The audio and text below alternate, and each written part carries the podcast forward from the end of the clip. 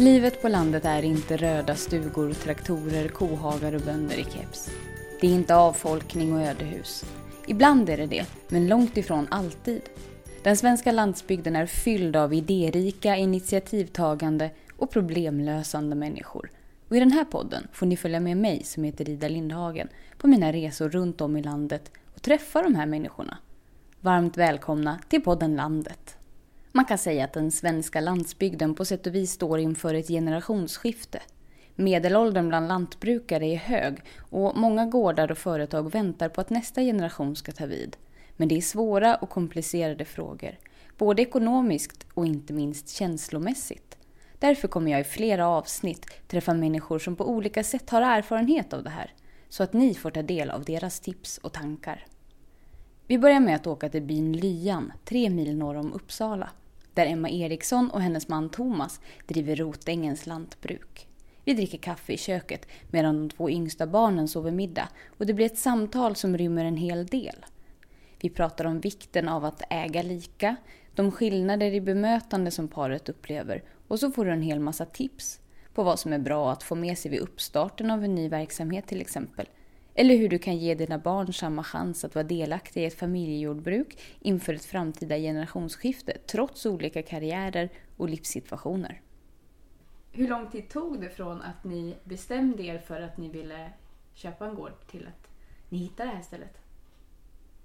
Det tog nog inte så jättelång tid egentligen, men vi ska se. Jag och Thomas träffades ju på Alnarp när vi gick lantmästarutbildningen. Och vi gick ju samma kurs, så vi gick 0709. Och då när vi slutade så flyttade vi till Sörmland och jobbade på varsin gård i Sörmland. Och vi började nog ganska direkt. Eh, ja, men att vi ville köpa någonting eget. Och sen så eskalerade väl det liksom efter, eh, efter tid, eller över tid. Så vi blev mer och mer liksom så här, men nu, eh, nu letar vi på riktigt. Och nu har vi liksom standardsökning på Hemnet. Liksom så här. Nu har vi gjort en avgränsning, vart vill vi bo någonstans? Hur mycket pengar är rimligt? Um, vi börjar kontakta banker. Har vi med oss någon bank? Vilken bank har vi med oss mest? Börjar liksom, ja men knyta kontakter. Mm. Jämförde ni många banker? Ja, eh, det gjorde vi. Eh, gjorde det mest Thomas. För han tycker att eh, det här med räkna och kalkyler och sånt där. Han tycker att det är liksom, ja men det är fredagsnöje att sitta med kalkyler om påse chips liksom och, och få det att gå ihop innan man går och lägger sig. Eller att liksom kunna, ja men det här är ingenting vi kan jobba vidare med. Liksom. Så eh, det gjorde vi. Det var främst han liksom som sysslade med det. Och sen eh, var vi ju ute och tittade på, så fort det kom upp någon intressant gård så åkte vi ju och titta på det liksom, ja men på helgen, ja men helgsnö, åka och titta på gårdar och vad finns det och, och lite grann så här till slut så lär man sig lite grann och red, titta redan i annonsen. Ja men är det här riktigt värt att titta på? Alltså vad skriver de i annonsen och vad ser man på bilderna och hur mycket tid om vi vill starta upp någonting, om vi köper en gård, då måste vi nästan ha en, en produktion igång ganska snart. Och då om hela gården behöver renoveras, hur rimligt är det då att vi har en produktion igång ganska snart?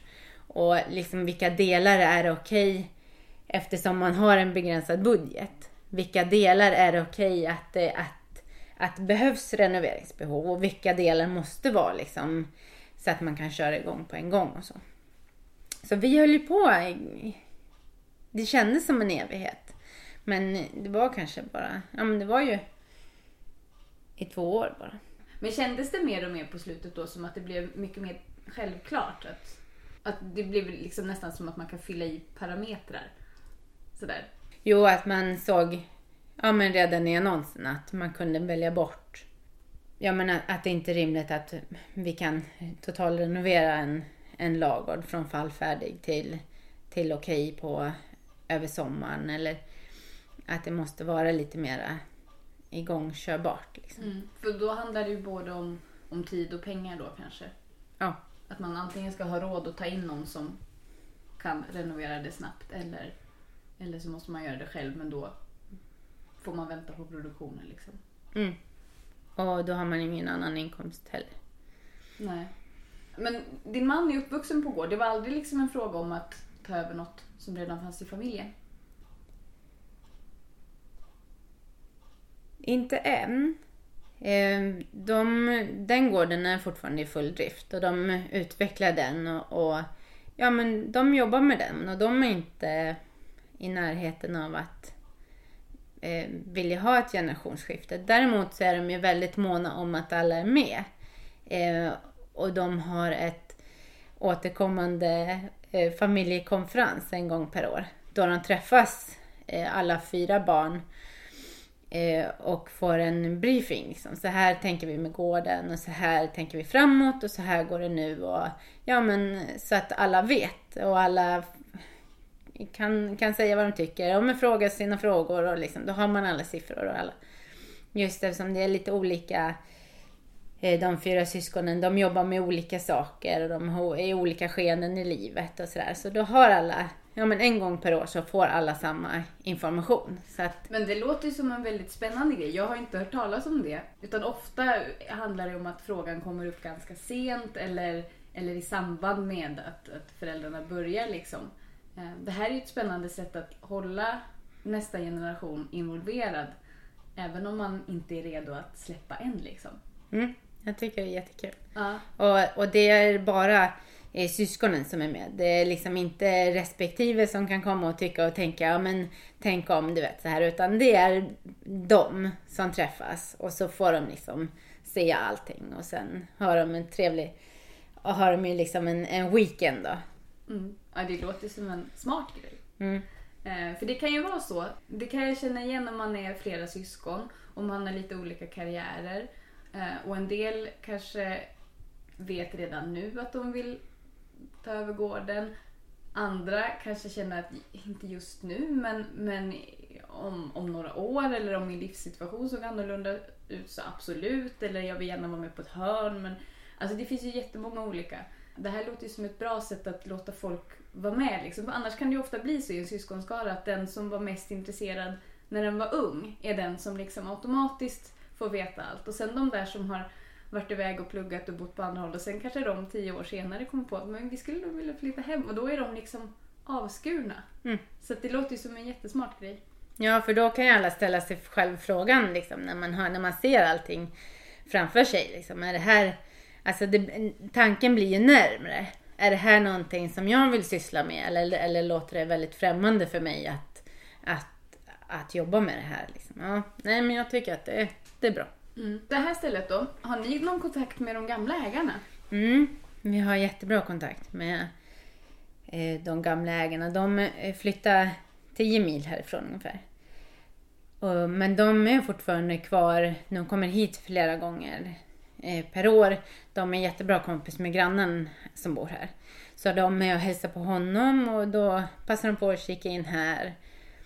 Och det känns verkligen jättebra att ha den kontakten. Att kunna ringa och fråga vart det där dräneringen går i åkern för att det liksom verkar vara stopp någonstans eller eh, ja men i, i huset var elledning och går eller liksom men det rätt som det så, så stöter man på någonting som man verkligen så undrar hur det där var och då är det bara att, att ringa. Och sen också de, han som arrenderade gården innan Bosse och Lena som är köpta av. Han bor här i Alunda. Så vi har liksom förra ägaren och ägaren innan, eller han som rådde om stället innan det också, har vi också nära. Och honom har vi också en sån bra relation till.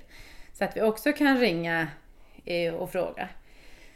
Och han har också varit här och, och hjälpt oss och Bosse har också varit här och hjälpt oss med ja, men lite olika saker. Så att det, ja, det känns eh, det känns verkligen som att vi är välsignade liksom, i det vi gör. Mm. Mm. Men tror du att, att det är bra att försöka jobba lite för det om man ska ta över ett ställe? Att man försöker, för ofta vid ett köp då är det kanske så att man, liksom, man skriver på papperna och sen, sen är det inte mer med det. Liksom. Men kan det vara värt att försöka bli lite kompis med de som säljer och sådär? Alltså, vi hade jättemycket nytta av det. Vi flyttade in, när vi flyttade in här så hade vi en en månad gammal bebis och vi flyttade in den 11 januari. Och när vi kom eh, och liksom hit och skulle byta då. De skulle ta sin sista väska och åka härifrån och vi kom liksom med flyttlasset. Då hade de fyllt, hela källaren var fylld med ved.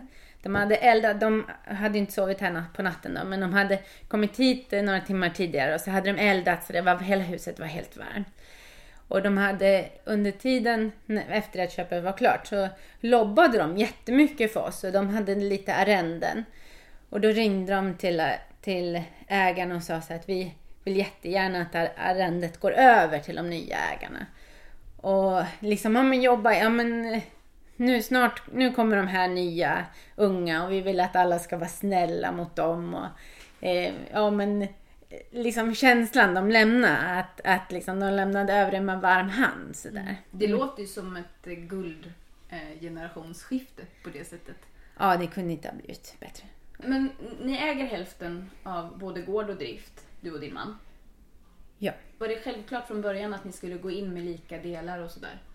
Var det mest att det blev så här eller, eller var det ett medvetet val att ni ville äga? Det var väldigt medvetet. Att eh, just eftersom vi köpte en ny gård, eller att vi köpte en gård, vi kom in med samma förutsättningar.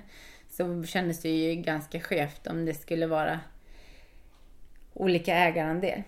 Eh, sen så har eh, vi drivit det som Thomas företag fram tills årsskiftet nu. Då har vi gjort om till aktiebolag. Så nu har vi också hälften av Eh, vi har hälften av ägandet av gården och sen har vi också hälften i ägandet och drivandet i, i företaget rent juridiskt. Liksom. Mm. Men känns det, känns det självklart liksom, skulle, skulle det vara annorlunda, eller nu när ni har bytt med driften till exempel, eh, känns det annorlunda att, att, vara, att ni äger hälften hälften? Eller har det alltid känts, spelar liksom ägarförhållanden någon roll i hur man Eh, hur mycket man har att säga till om och sådär. Oj, vilken tankeställande fråga. jag vet inte, för det har ju alltid varit så. Vi har ju alltid ägt hälften.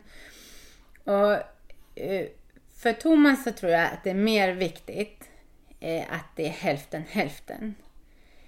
Ja, han tryckte på det när jag pratade med honom i telefonen. Mm. Att det, ja, men det är viktigt att det är hälften hälften. Ja. För mig kanske det inte är lika viktigt. Ehm, men för honom är det, och speciellt eh, för han är ju som, har blivit så medveten om eh, strukturer tror jag på senaste tid. Jag har ju, alltså jag märker det knappt. Eller det, det, det är ju liksom så här, men det är ju vad. Men när vi flyttar hit eh, till exempel och eh, någon gång någon knackar på dörren och, och jag hade ju ett litet spädbarn. Och så frågade de om de kunde få köpa halm eller någonting sånt. Och jag bara, ja, jo, absolut, men jag vet inte när vi kan köra hem det till er. För jag kan ju uppenbarligen inte köra hem Jag har ju en liten bebis. Jag måste fråga Thomas. Ja, nej men vet du vad, sa de. Nej men vet du vad, vi, vi struntar i det här. Jag kommer tillbaka när bonden är hemma istället. Och då blev det, då berättade jag det för Thomas och han tyckte, ja men för, man förstod ju vad han menade men det blev ju ändå så fel. Och sen har vi också haft försäljare här som har suttit vid bordet och jag och suttit på eh, den sida du sitter på nu och jag och Thomas har suttit bredvid varandra på andra sidan bordet. Och försäljaren har bara tittat på Thomas och pratat. Ja men du då, vill du köpa och så? Och då har Thomas sagt det så här, nej men alltså du kan lika gärna fråga henne för att har du inte henne med på båten så blir det liksom ingen affär. För vi äger hälften var, det är hon och jag. Han bara, jo men hur vill du ha det nu då? Liksom. Han kunde inte ens ta till sig av kritiken för han förstod inte. Um, så då kanske inte blev någon affär. Men eh, för Thomas har det blivit så himla, att, att han ser det så mycket mera eh, nu liksom. För, så för honom är det jätteviktigt att det verkligen är hälften hälften. Men hur känns det då när man, eh, ni är delaktiga båda två lika mycket? Ni sköter eh, hälften av, av gården var. Hur, hur känns det att bli bemött som att man förväntar sig att du inte är en del av företaget? Liksom? Just i stunden så kan det ju kännas lite tråkigt kanske, eller så här, men lite skrattretande ibland. Eh, men alltså det, det är ju... Lite grann så är det så. Och lite grann så blir det ju ingen affär då. Så att, Nej, det slår tillbaks på säljaren. ja. Men ibland så är det ju också tvärtom. Alltså det är ju inte, man, man har ju, det är ju, ibland så kan det ju vara verkligen eh, positivt. Många gånger tycker jag att det har varit mer positivt. Bakåt i tiden eh, så eftersom jag inte har några föräldrar som driver jordbruk så har ju jag inte heller haft något nätverk. Och det är väldigt svårt att få ett nätverk. Alltså när man inte kan börja med någon annans. Eh, om man inte, eller om man, om man är kille så kan man ibland kanske ha lite lättare eh, just med jordbrukssidan att få att komma in. Eh, jag vet en som var på besök på ett bygge och de bara, men kan, du, du, vi har en maskin som, det är ingen fara på den, du kan väl köra, du, du får bara, du kan komma på måndag. Nej, men alltså sa han, jag, jag har ju aldrig kört en sån där maskin. Nej, men det är ingen fara, det är ingen fara. Det är bara, du har ju kört annan maskin, eller hur? Det är bara att hoppa in, du lär dig. Det skulle ju aldrig jag få. Eh, till exempel den. Så i början så tycker jag att det var oerhört frustrerande att liksom man hade inte den gratishjälpen. Men sen å andra sidan så ju mer jag lärde mig, ju mer så kunde man lite grann slå folk med häpnad. Liksom. Att man hade så här, man hade så mycket gratis med det när man väl fick chansen. Så bara, nej men, nej men du kunde, du kunde riktigt bra dessutom. Ja men naturligtvis kunde jag det. Mm. Så då fick man liksom så här, ja men dubbla guldstjärnor. Fast det egentligen bara var naturligt att, men det är klart jag kan. Liksom. Mm. Men vi har så, det är så starkt inbyggt fortfarande att, att en bonde är, är man liksom. Mm. På något sätt. I starten av eh, er verksamhet och sådär, finns det någonting som eh, ni hade velat ha hjälp med? Som ni hade känt att det där hade varit bra att fått? I och med att ni skulle leva på er inkomst också direkt. Just nu så kan jag inte komma på någonting. Det är såklart att det säkert hade varit jättebra om vi hade fått det är säkert att jag kan komma på. Men just nu så kommer jag bara på de bra sakerna som vi fick. Att vi hade så mycket eh, hejarop från bossföljarna som bodde här innan. Det betydde, alltså hade vi inte haft det och hade, alltså det gjorde nog väldigt, väldigt mycket. För att det var väldigt tungt i början. Thomas hade en, vi, som jag sa, vi bodde i Sörmland innan, i Strängnäs.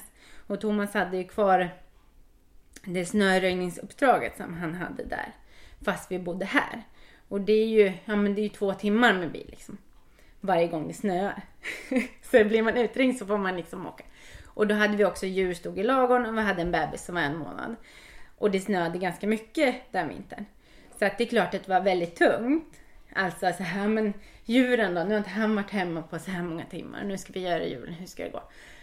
Men, så då var det väldigt skönt att ha det i ryggen. Att, att man hade liksom så, positiv, så positiva människor runt om sig. Att ja men det, ni är så duktiga, åh vad ni jobbar och hej vad det går. Liksom, så här, att mm. det, var, det var så, ja det tror jag.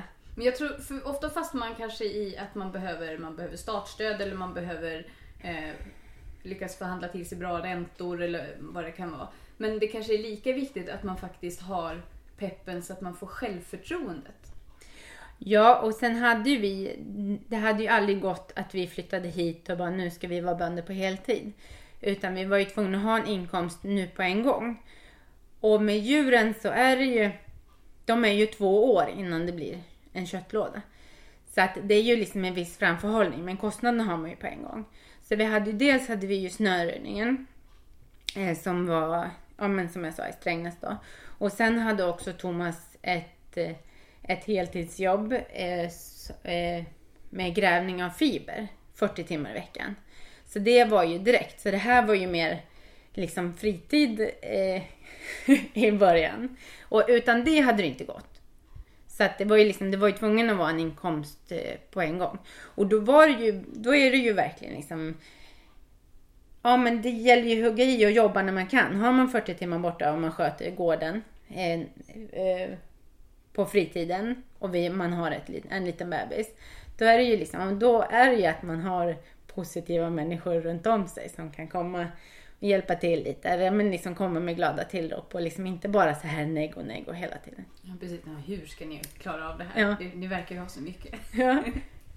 Eh, men det är ju nu idag då när ni har liksom fått när ni har fått igång det så är det ju fortfarande så att ni har flera olika ben att stå på. Ni, delvis har ni köttlådor och sen så förädlar ni delar av era, era produkter. Ni, ni gör korv liksom. Eh, och sen har ni lite spannmål och så är det delvis Thomas entreprenad då. Stämmer det? Mm. Och lite skog också. Och lite skog. Tror du att det är en förutsättning idag för att man ska kunna vara lantbrukare? Att man har många olika ben att stå på? Nej, det tror jag inte är en förutsättning. Eh, inte en absolut förutsättning. Men eh, det är ju ett bra sätt när man ska starta. Eh, för då behöver man inte starta någonting så stort. Alltså då kan också, man kan starta man ska ju naturligtvis inte starta men en radda grejer som man inte vet vad man ska göra av. Liksom. Men, men nu, som Thomas startade entreprenadverksamheten, då var det ju han och en spade i, när de grävde i fiber i groparna. Och, och sen så har det liksom, ja men han är ju väldigt entreprenör och duktig på det han gör. Så sen har jag, det har ju blivit större och större, entreprenörverksamheten. Och nu är det ju liksom att vi har anställda i den verksamheten och vi har maskiner i den verksamheten. Så det har ju, alltså det som började som eh, den nödvändiga sidoverksamheten har blivit en ganska stor gren i företaget.